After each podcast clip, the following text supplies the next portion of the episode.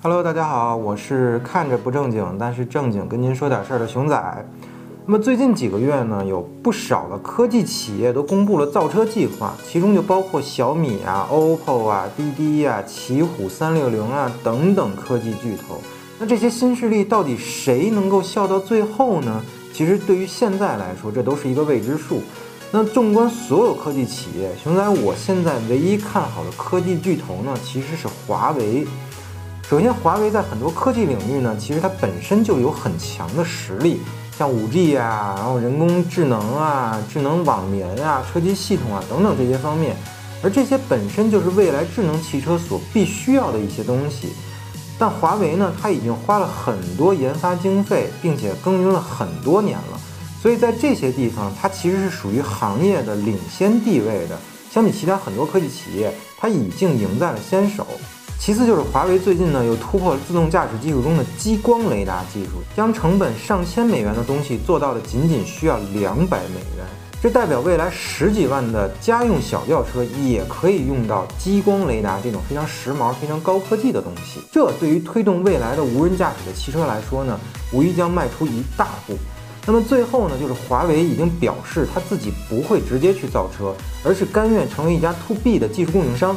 这等于给所有采用华为技术的汽车厂商呢吃了一颗定心丸，让大家可以放心的使用华为的技术，而华为呢也不会去抢占这些合作伙伴的市场。那么这一点其实是最为重要的。为什么呢？因为传统的汽车制造业和所谓的科技制造业，它其实是两个不同维度的东西。但是今天呢，它又非常巧合的成为了同一个维度的东西。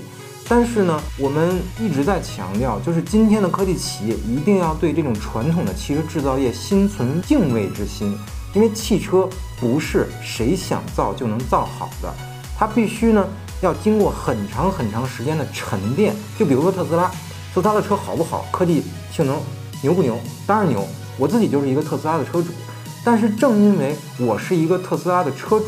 所以我才意识到，特斯拉车里面所有的东西哪儿哪儿都非常好用，科技设计都非常没问题。但是恰恰是它在人机工程学这个地方出现了非常巨大的纰漏。这个车我坐起来非常的不舒服，该能调节的地方没有办法去调节。所以这个就是一个没有在传统汽车制造业常年耕耘的一个结果。那么我相信，在大众。丰田甚至是福特身上，这些所谓人机工程学上的问题是绝对不会存在的。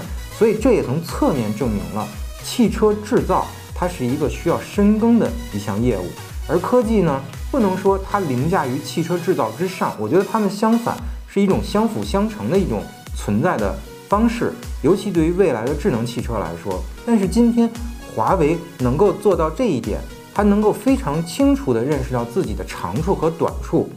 那么我相信，在不久的将来，华为在汽车领域一定能够成为像博士、大陆、电装这种汽车行业背后的那种巨人。那么关于华为造车，您到底有什么想法呢？